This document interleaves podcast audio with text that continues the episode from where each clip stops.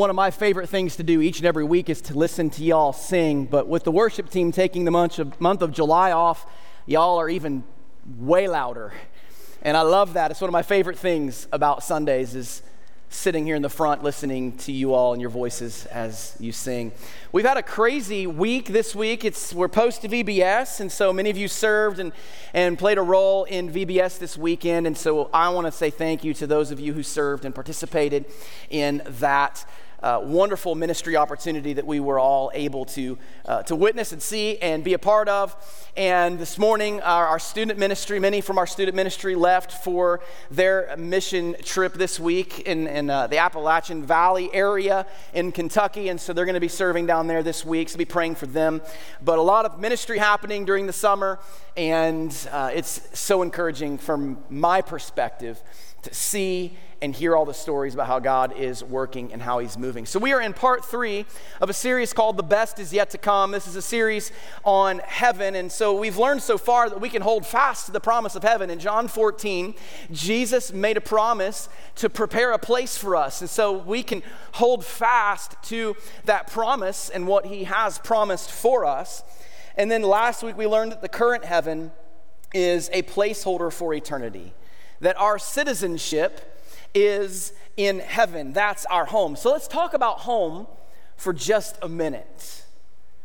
It may not be the case for everyone, but most people love home. Home is where the heart is. The, there really is no place on the planet like your home. You don't have to pretend to be someone else. There, you can just be you. At home, I can relax. I'm going to speak from my perspective, but at home, I can relax. I can sit in my favorite chair.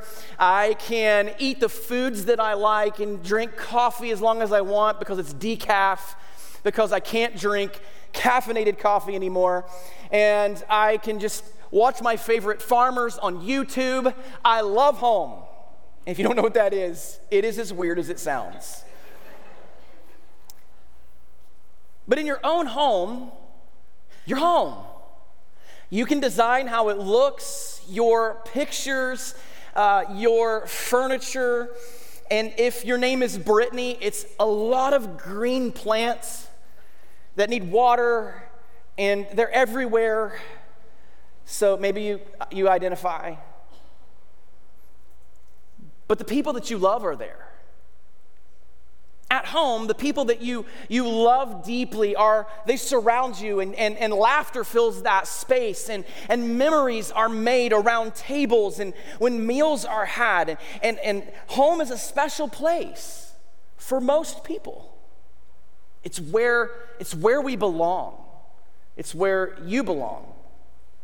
Yet this home of, home of ours, the way we feel when we're there, it's, it's just a shadow it's just a taste of the belonging that we are going to feel when we get to this place called heaven. And we have to remember that all of the best gifts that, that God blesses us with on this earth are just a preview of what heaven is actually going to be like. And it's, it's just meant to, in some ways, hold us over. Our human minds often can't comprehend much beyond what we actually know and what we can see and, and touch and taste on our own or what we've experienced. And, and, and God knows that. He knows that, which is why he, he gives us information. It's why He gives us all the information that, that clearly the information that we, we need in the Bibles and, and to, to most of the questions that come up. And so we're going to take the next two weeks specifically and we're going to look at what God tells us about this future heaven. So we've talked about the promise that God has made, uh, made given us, and we've talked about what heaven currently is for those who are currently in that place, who have passed away. And the next two weeks is going to be about that future home, where we'll all be together. And there's some great questions that have been asked. There are some great things that have been written, and we're going to talk about a few of those things. And so uh, they're fun, and maybe you've wondered some of these before, and I've alluded to this a couple of times throughout this series. But is heaven going to be boring? Because forever is a really long time.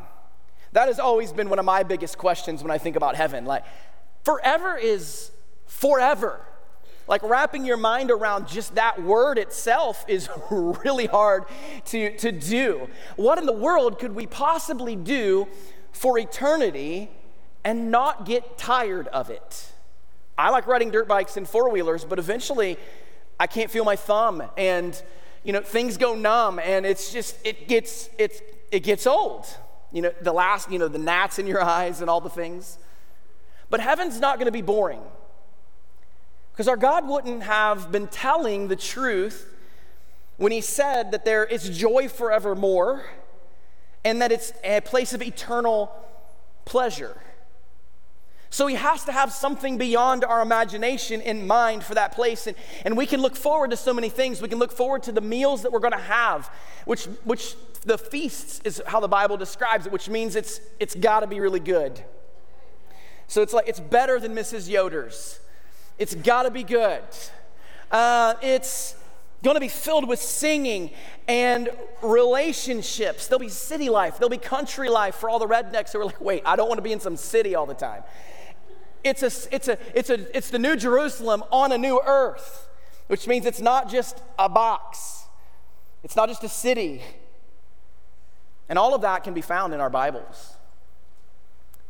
It will be our new favorite home. It will be the best upgrade that we'll ever experience. Mean, if you remember your first home and then your second home, and like each step is just a little bit better than the first. This one won't compare to your home that you have now. And then one of the questions that we get often is Is heaven actually a real place? And, and, yes, we're certain that God tells us, but contrary to what some modern influencers may say in our culture today, heaven is not just, the afterlife is not just a state of mind. And we hear that a lot, but it's a literal physical location. And that's good news for believers and good motivation for us to be sharing the good news of the gospel with people who need to hear it. Another question that you'll hear, and you maybe even Googled this before, is how old will we be in heaven? Will we be the same age in heaven as we are when we when we die here on earth? I mean, heaven sounds cool, but you may not want to be 90 for the rest of eternity. And maybe the 90s have been good for you and you're like, "Hey, it's been my best decade." I don't know. But maybe we don't want to be 90 in heaven. And this one we're actually given less info about, but some theologians have some different, different theories on this. I'm going to read a couple of them to you. The first one is since mid 30s is the age that our bodies actually start decaying, which is encouraging, great. that we might just be under the age of 30 in heaven. That's one theory. And these are just theories, like you could come up with your own theory. Uh, number two is we just might be ageless, like the elves in Lord of the Rings, which, you know, a lot of people love that. I'm a Lord of the Rings fan. Or babies and children who died might be given the opportunity to grow to full maturity in heaven, and that's based on Isaiah chapter 11, referencing children who are in heaven. It's all very interesting, and I can't wait to see how it all works out. And, we haven't even covered the topic yet of, of animals in heaven. That comes up a lot in conversations that I have with people, and it's very hotly debated, at least in my house, because we've lost several cats to the Haybine in the last couple of years. And so, so you know, Pepper's to be in heaven, right, Dad? And it's like, oh, do I lie? Do I tell the truth? I don't know. But one thing is certain no cats are to be there. So I don't know. So I'm sorry, Denise. I'm sorry. Uh, Denise almost left the church last time I said that. So, but no, I'm just kidding about that. But I do believe there will be animals in heaven. We do see scriptures making it clear that there will be animal life in heaven. Randy Alcorn, who is uh, an author and ministry founder, he speaks and writes a lot on the topic of heaven. He says that he believes, he actually believes that our loved pets specifically will be in heaven. And it's not because of the condition of their souls, he writes, but because what he reads of God's goodness and character makes him think that that's just like our God, to make heaven even more awesome by having our favorite pets there for us to love and enjoy. Who knows? But if angels are there without souls, we can't say God couldn't do it. I don't know that he will, but I don't know that, that he hasn't. So maybe they will be. The other question is, where will we all live up there? Now, if you grew up in church like I did, you probably sang a song about having a mansion just over the hilltop. Now, I hate to break it to you, but that song is doctrinally incorrect. Uh, we will not have our own mansion over a hilltop. The Greek word for mansions, or gets translated mansions, is actually our, our own rooms inside of a bigger home. So, will it be like like a hotel? Will it be like condominiums? I, you know, I don't know. We're not exactly sure, but we know that there is country life and there is city life. We're going to talk a little bit more about that next week. But here's what we, we must understand as we study this Heaven is where God is. And although that may not make a ton of sense to our, our earthly thinking right now, in heaven, that will truly be enough for us. And we will fully understand that when we are in his presence. We will be home. Remember that everything will be new, including you. I want you to just follow along as I read 1 Corinthians 15. Paul writes, he says, So will it be with the resurrection of the dead. The body that is sown is perishable, it is raised imperishable. It is sown in dishonor, it is raised in glory. It is sown in weakness, it is raised in power. It is sown a natural body, it is raised a spiritual body. If there is a natural body, there is also a spiritual body. So it is written. The first man, Adam, became a living being, the last Adam, a life giving spirit. The spiritual did not come first, but the natural, and after that, the spiritual. The first man was of the dust of the earth, the second man is of heaven. As we, the earthly man, so are those who are of the earth. And as is the heavenly man, so also are those who are in heaven. And just as we have borne the image of the earthly man, so shall we bear the image of the heavenly man. Now, there's a lot going on in that text from a, from a theological perspective with the first Adam and the last Adam, and that represents Jesus Christ, the last Adam. One, Adam brought death, and the other one brought life. The point that Paul's trying to make is, is, is actually simple that the first Adam is dead, and we all have and had that body. But in Christ, we are united with him. So when we are resurrected, we will have a glorified body just like his. The other question that we get often, and I have, we've talked about this often in this series so far, is will we know each other in heaven. And almost every respected theologian uh, believes that we will know our loved ones in heaven, that we'll know and recognize them. Jesus could be recognized in his resurrected body. He, he had meals with his followers. Uh, you could still see the nail scars in his pierced side. You could still see those things. And last week I mentioned that David writes, as, as he was inspired by God to do so, that he would be reunited with his, with his son who had died. And when Paul told the Thessalonians that, that he was looking forward to being reunited with them in heaven, this wouldn't be such a comfort if we couldn't recognize anyone? And another big question that comes up, and this comes up a lot for me in conversations, and that is simple when will this all be over? Like, when will this life on earth, when will this come to an end? When will all the pain and all the suffering, I mean, is he ever coming back? Is he ever going to take us home? I love what Peter says about this he reminds the church because, listen, this is not a new question that is being asked. This is a question of the ages. The disciples were asking the same question When will Jesus come back? And Peter responds and he says, The Lord is not slow in keeping his promise, as some understand slowness. Instead, he is patient with you, not wanting anyone to perish, but everyone to come to repentance. But the day of the Lord will come like a thief. The heavens will disappear with a roar, the elements will be destroyed by fire, and the earth and everything done in it will be laid bare. And since everything will be destroyed in this way, what kind of people ought you to be? You ought to live holy and godly lives as you look forward to the day of God and speed its coming. That day will bring about the destruction of the heavens by fire, and the elements will be melt by the heat. But in keeping with his promise, we are looking forward to a new heaven and a new earth where righteousness dwells. The same idea from Isaiah shows up here in 2 Peter. It also is found in Revelation. So if you've heard nothing up to this point, there is coming a day when there will be a new heaven and there will be a new earth, just like there will be a new you.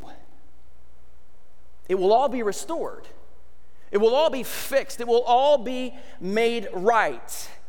The new earth will be perfect. It will be perfect just like Eden was. And it will be so far beyond our what we can imagine on our earthly sin impacted minds. And this place will be filled with life. It's going to be filled with food and love and peace and rivers and animals. The tree of life will be there. Going to there will be no death. There will be no pain. There are going to be no suffering and guilt and betrayal. There are going to be no bills to pay. Hallelujah. No inflation and gas prices going up. Goodness gracious. Those things will be gone. Those burdens will be gone.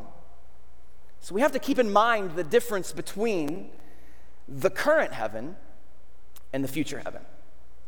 Remember, right now in the current heaven, things are peaceful. The main job is to worship and wait.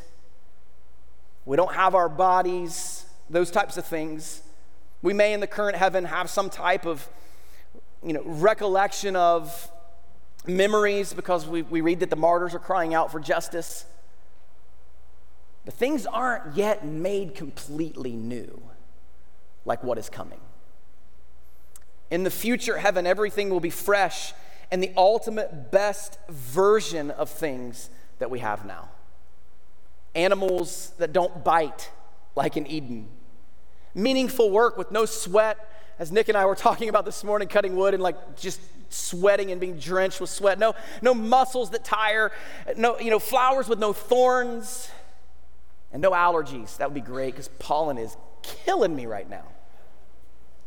The best heaven modifications that take away anything painful or unpleasant. If you have a Bible, turn to Revelation chapter 21. Here in Revelation 21, John is going to give us some details about this new heaven and this new earth. And so, for the next two weeks, we are going to be camped out here in Revelation 21 and 22. And John gives us some really important specifics here in these two chapters. And, and, and, there's some language that can be really challenging and difficult to understand. And I'm going to do my best to, to bring some of it to light.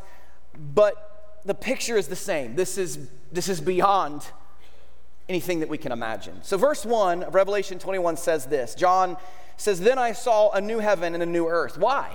Why do you see a new heaven and a new earth?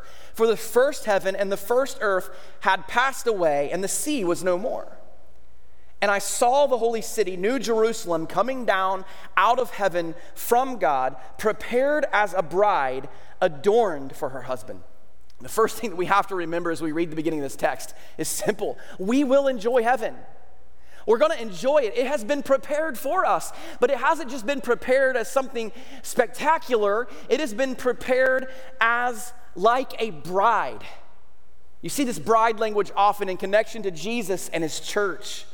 It is a gift, it is something to enjoy. Our relationship with the God of the universe upon salvation is meant for us to find fulfillment and joy in. And so we find joy in knowing Jesus Christ as our Savior, and heaven is going to be an extension of, of that enjoyment. If we think that we might long for home when we get there, if we might just for a second miss our lives on this earth, we won't. We're not going to miss it. Heaven will be our home, a place like we've never seen. Once again, I want to read something that Randy Alcorn says about this. He says, We won't miss our old lives. And they ask this question Have you ever bought an economy ticket for a flight, but because of overbooking, been upgraded to first class? Did you regret the upgrade? Randy says. And if you've ever, you don't. Did you spend your time wondering, what am I missing by not being in the back of the plane? You see, the upgrade from earth to heaven will be vastly superior to that from any economy to first class. If we would miss something from our old lives, it would be available to us in heaven. Why? Because we will experience all that God intends for us. He fashions us to want precisely what He will give us, so what He gives us will be exactly what we want. And it's interesting. Verse 3 continues And I heard a loud voice from the throne saying, Behold, the dwelling place of God is with man and he will dwell with them, and they will be his people, and God himself will be with them as their God. Here's something that is so beautiful nothing will be drawing us away from God when we get to heaven. We have a relationship with him right now, but it will be new and it will be even better in heaven. We will no longer be talking to the Father who is in heaven, but we will be talking to him face to face in heaven. We will be in the presence of his holiness forever. People, even my own kids, have asked me, how do we know this won't all start over again, though? Like in heaven, like, like what if someone sins like, like Adam and Eve did in the garden and the cycle restarts? It's a good question. But what a nightmare it is if you think about it. But it's nothing that we need to worry about. And there's just a few reasons that I've researched over the years that Satan is the originator of sin. It all started with him and his rebellion, and he won't be there. He won't be there to tempt us or cause us to sin. We will no longer have a sin nature. We will have our glorified bodies. And God's word tells us that, that there is a sealing that takes place, that we are sealed at salvation, that nothing is going to change that. And nowhere does he mention in the Bible that he's given us that this place is temporary. I mean, wouldn't, as a good father, wouldn't he warn us like he did in the garden with Adam and Eve? That we might be in danger of falling prey to sin once again. He never makes us guess, and he always warns us. Why would he promise this, this glory and enjoyment and fulfillment if heaven is at risk? Would a good God promise forever and eternity with him if there was a chance it wouldn't happen? Those are good questions to consider. And you'll find the answers to those questions in the promises that he gives us. Verse 4 continues this is the most quoted. He will wipe away every tear from their eyes, and death shall be no more. Neither shall there be mourning, nor crying, nor pain anymore, for the former things have passed away. The effects of sin will be gone, and they will be gone forever. There will be no more abuse. If you grew up in an abusive situation, maybe when I talk about home, home brings up some really bad memories, and you're really longing for this home where, where there'll be no painful memories of that abuse. There will be no more addiction in this place. There'll be no more poverty. There won't be any betrayal or divorce or murder or greed or failure, disappointments. There'll be no sex slave industry. There'll be no cancer, disease. There'll be no regrets. That's what heaven is holding for us. Once again, I want to quote Randy Alcorn. He says, In heaven, we'll never forget the ugliness of sin, however. But having known death and life, we who experience life will never want to go back to death. We'll never be deceived into thinking God is withholding something good from us or that sin is in our best interests.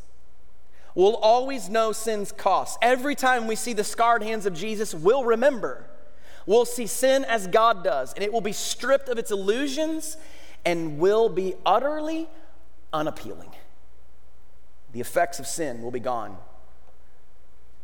I hate sin.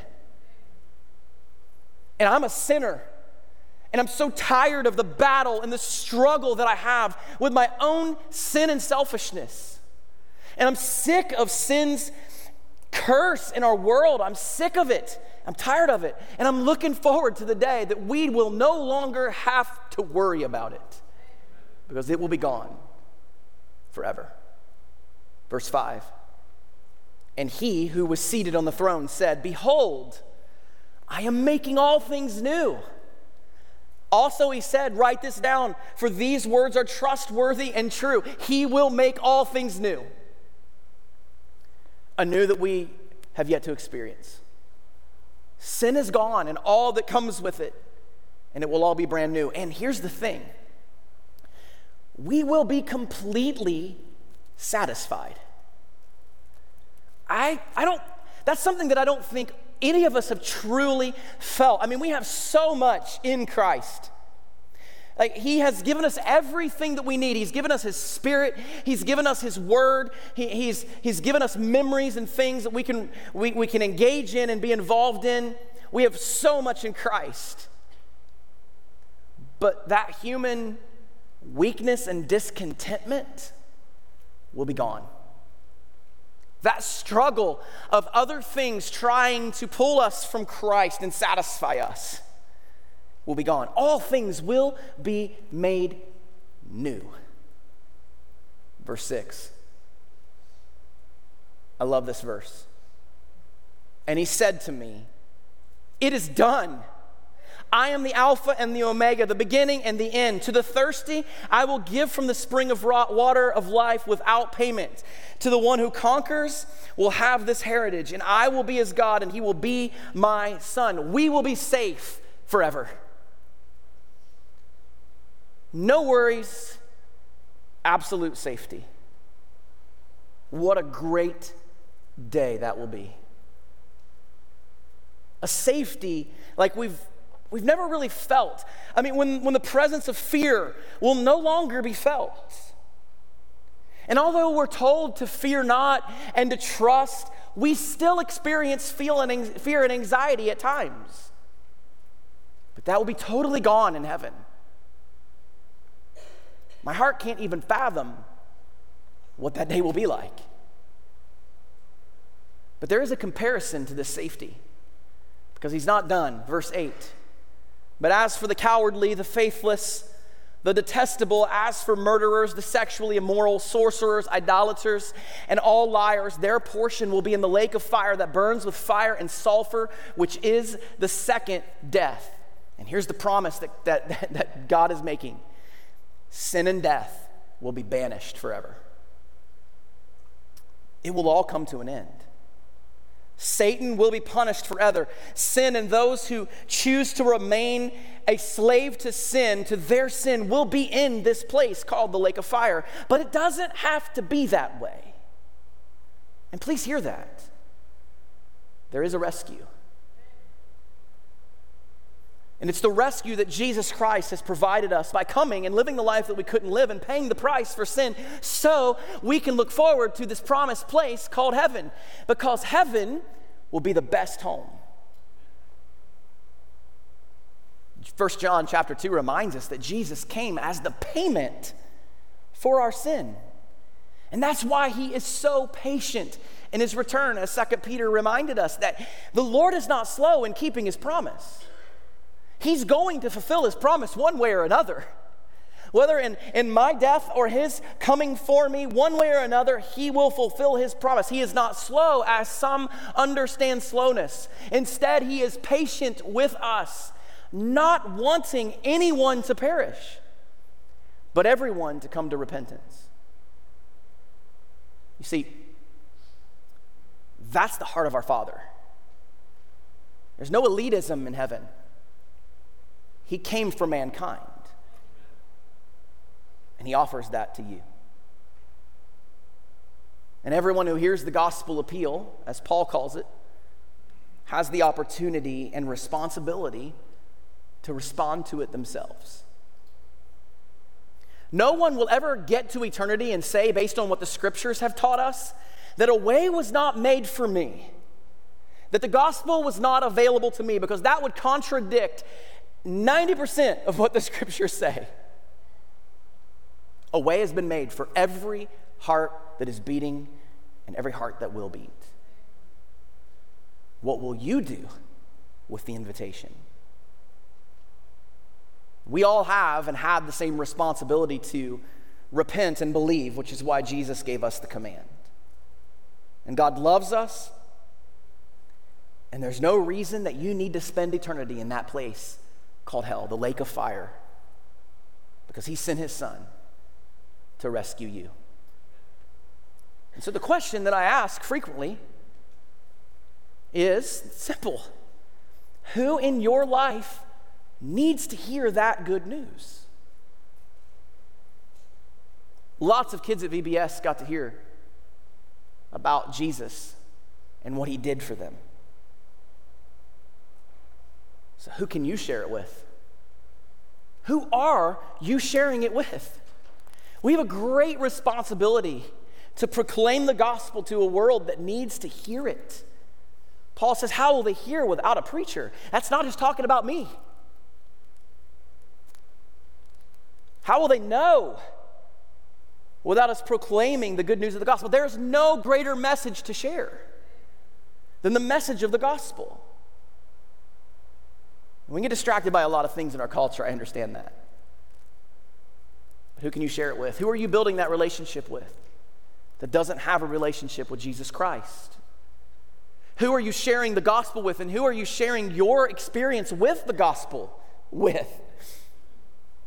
And here's a question that I, I don't want, this is not a shaming question, but who have you invited to come and hear the gospel? There's zero reason why each and every one of us shouldn't be inviting someone to come and hear the gospel on a Sunday morning at church. What greater opportunity is there? So, who have you invited? Because if we believe that heaven will be the best home, why wouldn't we share it? And then the last question, I asked this last week, is how is the truth of heaven, if we believe this stuff, impacting our lives today? How is the truth of heaven being the best home, a promised home, how is it impacting how you live today? It, does it have an impact on your calendar, the conversations you have at work, the focus of your life, the mission of your family? Is it making any impact on you? I hope it is. Not because of something that I've said, but because of what God says. Andrew just mentioned it. Paul writes about it. We are to set our minds on eternity. We are to seek the things that are above. And I know we know this, but the only thing that is joining us in this new heaven and new earth are people maybe animals. People.